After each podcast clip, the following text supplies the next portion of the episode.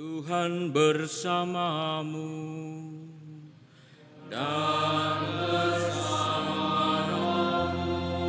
Inilah Injil suci menurut Yohanes. Dimuliakanlah Sekali peristiwa sampailah Yesus ke sebuah kota di Samaria yang bernama Sikar, dekat tanah yang dahulu diberikan Yakub kepada anaknya Yusuf. Di situ terdapat sumur Yakub.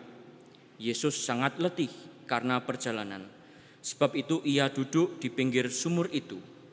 Hari kira-kira pukul 12. Datanglah seorang perempuan Samaria hendak menimba air. Kata Yesus kepadanya, berilah aku minum. Sebab murid-murid Yesus telah pergi ke kota membeli makanan. Kata perempuan Samaria itu kepadanya, Masakan engkau seorang Yahudi minta minum kepadaku seorang Samaria? Maklumlah, orang Yahudi tidak bergaul dengan orang Samaria.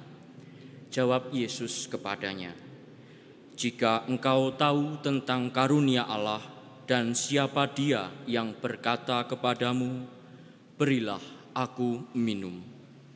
Niscaya engkau telah meminta kepadanya dan ia telah memberikan kepadamu air hidup. Kata perempuan itu kepadanya, Tuan, engkau tidak punya timba dan sumur ini amat dalam. Dari manakah engkau memperoleh air hidup itu? Apakah engkau lebih besar daripada leluhur kami Yakub yang memberikan sumur ini kepada kami dan ia sendiri telah minum dari dalamnya, ia beserta anak-anak dan ternaknya. Jawab Yesus kepadanya, Siapa saja yang minum air ini, ia akan haus lagi. Tetapi siapa saja yang minum air yang akan aku berikan kepadanya, ia tidak akan haus untuk selama-lamanya. Sebaliknya, air yang akan aku berikan kepadanya akan menjadi mata air di dalam dirinya yang terus-menerus memancar sampai pada hidup yang kekal. Kata perempuan itu kepadanya, "Tuan, berilah aku air itu supaya aku tidak haus lagi dan tidak usah datang ke sini lagi untuk menimba air. Saya kini tahu bahwa engkau seorang nabi." Nenek moyang kami menyembah di atas gunung ini, tetapi kalian katakan bahwa Yerusalemlah tempat orang menyembah. Kata Yesus kepadanya, Percayalah kepadaku, hai perempuan, saatnya akan tiba bahwa kamu akan menyembah Bapa bukan di gunung ini dan bukan juga di Yerusalem. Kamu menyembah yang tidak kamu kenal, kami menyembah yang kami kenal sebab keselamatan datang dari bangsa Yahudi. Tetapi saatnya akan datang dan sudah tiba sekarang bahwa para penyembah yang benar akan menyembah Bapa dalam roh dan kebenaran. Sebab Bapa mencari orang-orang yang menyembah Dia secara demikian. Allah itu roh, dan siapa saja menyembah Dia harus menyembahnya dalam roh dan kebenaran. Jawab perempuan itu kepadanya, Aku tahu bahwa Mesias yang juga disebut Kristus akan datang. Apabila ia datang, ia akan memberitakan segala sesuatu kepada kami. Kata Yesus kepadanya, Akulah dia yang sedang bercakap-cakap dengan engkau. Banyak orang Samaria dari kota itu percaya kepada Yesus karena perkataan perempuan itu yang bersaksi Ketika orang-orang Samaria itu sampai kepada Yesus, mereka meminta kepadanya supaya Yesus tinggal dengan mereka. Yesus pun tinggal di situ dua hari lamanya. Karena perkataan Yesus lebih banyak lagi orang yang percaya dan mereka berkata kepada perempuan itu, "Kami percaya, tetapi bukan lagi karena apa yang engkau katakan, sebab kami sendiri telah mendengar Dia dan kami tahu bahwa Dia benar-benar juru selamat dunia. Demikianlah Injil Tuhan.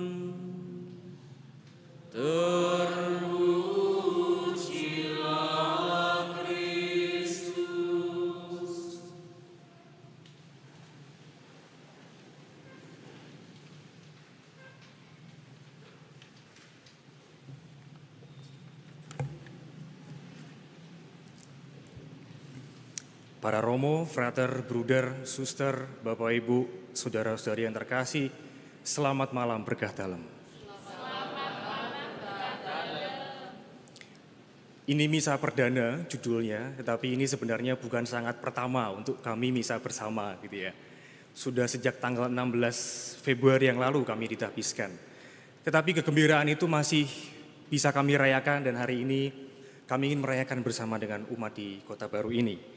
Maka perkenankanlah pada kesempatan ini kami juga berbagi kegembiraan kami dalam menjalani panggilan. Bagi kami panggilan yang kami jalani sebagai Yesuit itu seperti perjalanan ya atau pesiarahan gitu. Tepat kemarin tanggal 11 Maret itu adalah peringatan 65 tahun Paus Fransiskus masuk Serikat Yesus. Jadi Paus itu adalah seorang Yesuit dan kemarin adalah 65 tahun beliau menjadi Yesuit. 65 tahun itu adalah usia yang sangat panjang gitu ya. Sementara kami baru 12 atau 13 tahun. Jadi perjalanan kami, peziarahan kami masih sangat panjang. Panggilan kami adalah perjalanan, peziarahan bersama untuk menemukan Tuhan. Tuhan sebagai sang sumber air hidup. Kalau di runut kurang lebih panggilan itu kami mulai dari keluarga kami. Di tengah keluarga kami merasa ditemani dan dibimbing oleh Tuhan. Kemudian kebetulan kami berlima ini adalah uh, jalur seminari, jadi pernah menjadi seminaris uh, setara SMA gitu. Kemudian baru masuk Serikat Yesus, pertama di novisiat di Ungaran, kemudian belajar filsafat di Jakarta, kemudian menjalani tahun pastoral dan terakhir sekali itu di Kolese Santo Ignatius yang ada satu kompleks dengan gereja ini. Maka kami ibaratkan panggilan kami sampai dengan tapisan ini dan seterusnya adalah sebuah pesiarahan.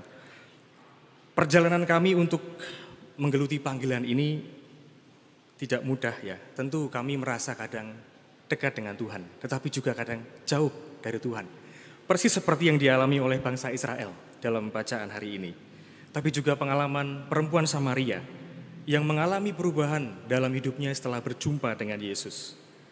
Kurang lebih 12 tahun yang lalu kami masuk novisiat di Giri Sonta, Ungaran. Dan ada satu pengalaman di mana Eh, pengalaman itu cukup menggambarkan uh, per, perjalanan gitu ya, persiarahan. Yaitu pengalaman peregrinasi atau pilgrimage gitu ya, ziarah. Selama 10 hari berjalan kaki tanpa bekal makan dan minum, tanpa uang. Jadi kami harus mengharapkan kebaikan orang untuk bisa makan, minum, dan tidur. Satu gambaran itu saya kira cukup memberikan uh, ilustrasi bagaimana kami juga menjalani panggilan itu. Jaraknya kurang lebih 500-an kilometer dan rute sepanjang itu bagi kami seperti padang gurun yang dilalui oleh bangsa Israel yang kita dengar dari bacaan hari ini. Apalagi kalau pas siang gitu ya, melihat jalanan yang uh, puanas begitu, lalu haus, capek, lelah, kaki sudah begal-begal, rasanya pengen berhenti. Tetapi kami punya target, kami harus selesai. Maka terdorong oleh target itu, terdorong oleh tujuan itu, kami terus menjalaninya. Kalau tiba saatnya meminta-minta, itu biasanya cukup menantang, gitu ya. Jadi kami harus meminta makan, minum, tempat tidur, ya antara malu, takut ditolak, takut dicurigai dan sebagainya. Tapi ya sudah, the power of ngelih dan ngelak gitu ya. Wis kalau sudah ngelih dan ngelak itu ya Rai Gedek Dasteng gitu ya. Pokoknya gitu minta aja. Ya nggak kebayang kalau Romo Willy atau Romo Deo gitu ya. Yang minta-minta itu kan orang pasti curiga gitu ya. Bersih putih gitu kan. Kalau saya mungkin orang masih bisa lah memberi gitu ya.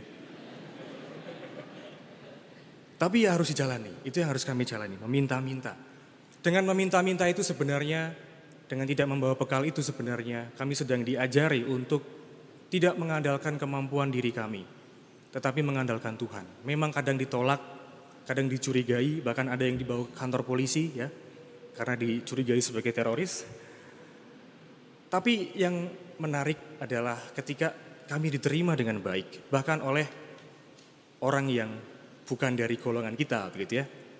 Ketika melihat KTP-nya, oh ini non atau Katolik, ya ini, ini Katolik begitu.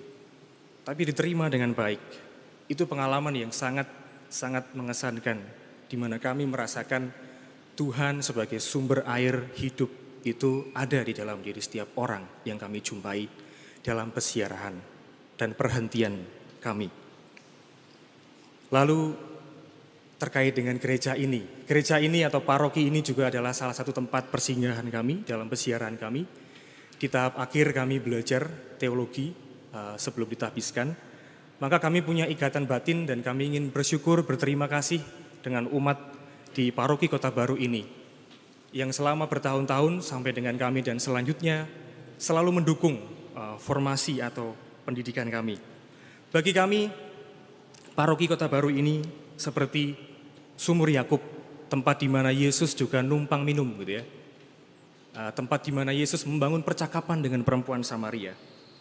Dan itu mengubah perjumpaan dan percakapan itu mengubah. Itulah yang kami rasakan di paroki ini. Di paroki ini biasanya kami belajar berkhotbah. Kami juga belajar untuk berpastoral, melayani, mendampingi kelompok-kelompok pelayanan yang ada di paroki ini. Gereja ini mungkin belum semua tahu, gereja ini dulu adalah kapel dari Kolese Santo Ignatius. Kemudian menjadi tempat doa untuk umat yang ada di sekitar sini dan akhirnya menjadi paroki. Meskipun menjadi paroki tersendiri, tetapi gereja dan paroki ini adalah bagian dari pendidikan kami sebagai calon-calon imam Yesuit dan Yesuit. Maka sedikit banyak kami punya kisah ya. Romo Deo ini adalah sebagai frater waktu itu sangat bersemangat, yang paling bersemangat untuk melayani di Kota Baru. Maka kami menyebutnya sebagai Rasul Kobar. Ya. Seperti Rasul Paulus, Romo Deo ini sangat bersemangat.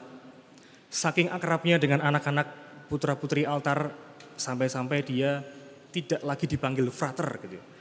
Tapi dipanggil nama julukannya gitu ya. Saya nggak perlu menyebutkan ya Romo Dio, nama julukannya siapa. Tapi saking akrabnya dengan anak-anak bocil-bocil itu ya, masih SMP, SMA. Dipanggil dengan nama pang, nama julukan.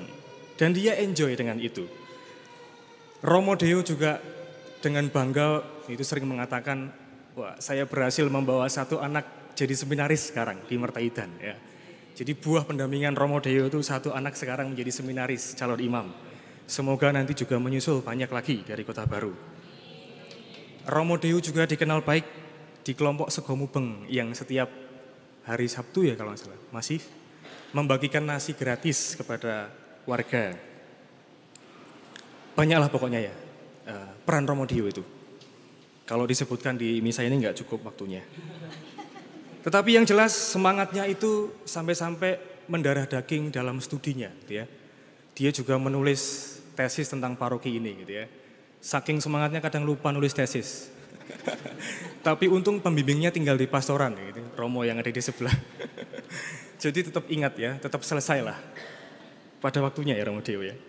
Saya sendiri juga punya pengalaman dengan uh, umat di paroki Kota Baru ini, terutama dengan anak-anak OMK. Satu dua kali saya mengajak teman-teman OMK untuk keluar dari zona nyaman mereka, melakukan dialog lintas iman dengan teman-teman di Jalan Nyoman Oka ini ada gereja HKPP, dan Masjid Syuhada.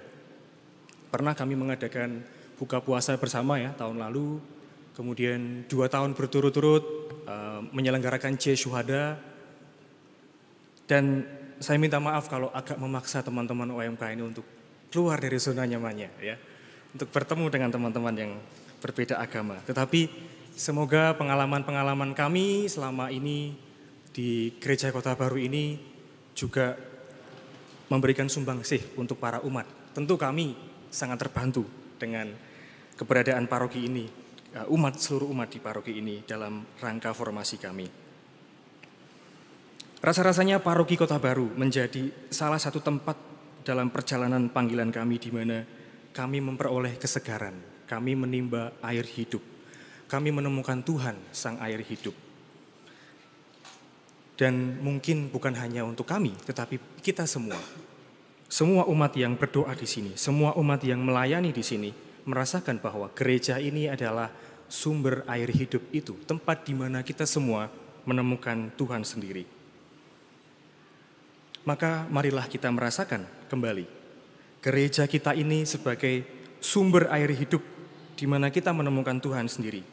Dan gereja itu adalah kita semua, seluruh umat beriman, bukan hanya Romo parokinya, bukan hanya Romo Mahar, Romo Fajar, Romo Hasto, bukan hanya Dewan parokinya, bukan hanya Prodiakon, tetapi semuanya, kita semua adalah gereja. Maka kita semua bisa menjadi saluran dari sumber air hidup itu. Hidup kita mungkin bisa menjadi sarana kehadiran Tuhan bagi sesama kita yang membutuhkan kesegaran dari sumber air hidup itu. Mari kita juga belajar dari Yesus, sang sumber air hidup sejati, dalam perjumpaannya dengan perempuan Samaria. Perempuan Samaria itu adalah simbol dari kelemahan, kerapuhan, kekecilan kita mungkin. Pertama, dia adalah orang Samaria. Di hadapan orang Yahudi, orang Samaria itu dianggap sesat karena dia berdoa di sebuah gunung ya, bukan di bait Allah gitu. Yang kedua, perempuan Samaria ini adalah perempuan. Dan dalam tradisi Yahudi perempuan adalah kelas dua. Tetapi dia bisa bertemu, berbicara, ngobrol dengan Yesus sang guru Rabi Yahudi. Yang ketiga, perempuan Samaria ini memiliki masalah pribadi dan dia tidak baik-baik saja. Yesus mengatakan, kamu sekarang hidup dengan suami kelima dan itu pun sebenarnya bukan suamimu. Dia punya masalah pribadi yang tidak mau dia ungkapkan juga. Maka perempuan Samaria ini menjadi simbol akan kerapuhan kita semua barangkali atau rasa perasaan kita yang merasa jauh dari Tuhan, merasa hidup kita gelap, hidup kita jauh dari Tuhan. Dan kehadiran Yesus membuat perempuan Samaria itu merasa tersapa, dihargai, diperhatikan, didengarkan, dikasihi, ditemani dan diterima. Kita yang mungkin sering menjauh dari Tuhan, yang hidup rohani kita macet, kita yang mungkin sering merasa insecure, kita yang mungkin memiliki luka yang sulit terobati, kita yang mungkin memiliki banyak sisi gelap yang sulit terampuni, justru kita semua diajak untuk mendekati sang sumber air hidup. Kita datang dan merasakan betapa Tuhan itu memberikan kesegaran Tuhan tidak hanya melihat kekurangan-kekurangan kita saja, tetapi juga memberi kesempatan untuk berubah, bertobat, dan berbalik padanya. Maka pesan penting di masa prapaskah ini jangan sampai kita menjauh dari Tuhan sang sumber hidup. Salah satunya adalah datang ke tempat ini, ke gereja, ke kita semua sebagai sang sumber hidup. Keadaan hidup pribadi mungkin tidak ideal, bukan halangan untuk datang kepada Tuhan seperti perempuan Samaria tadi. Juga tidak menjadi halangan bagi kita untuk mengajak orang-orang lain datang kepada Tuhan sang sumber hidup.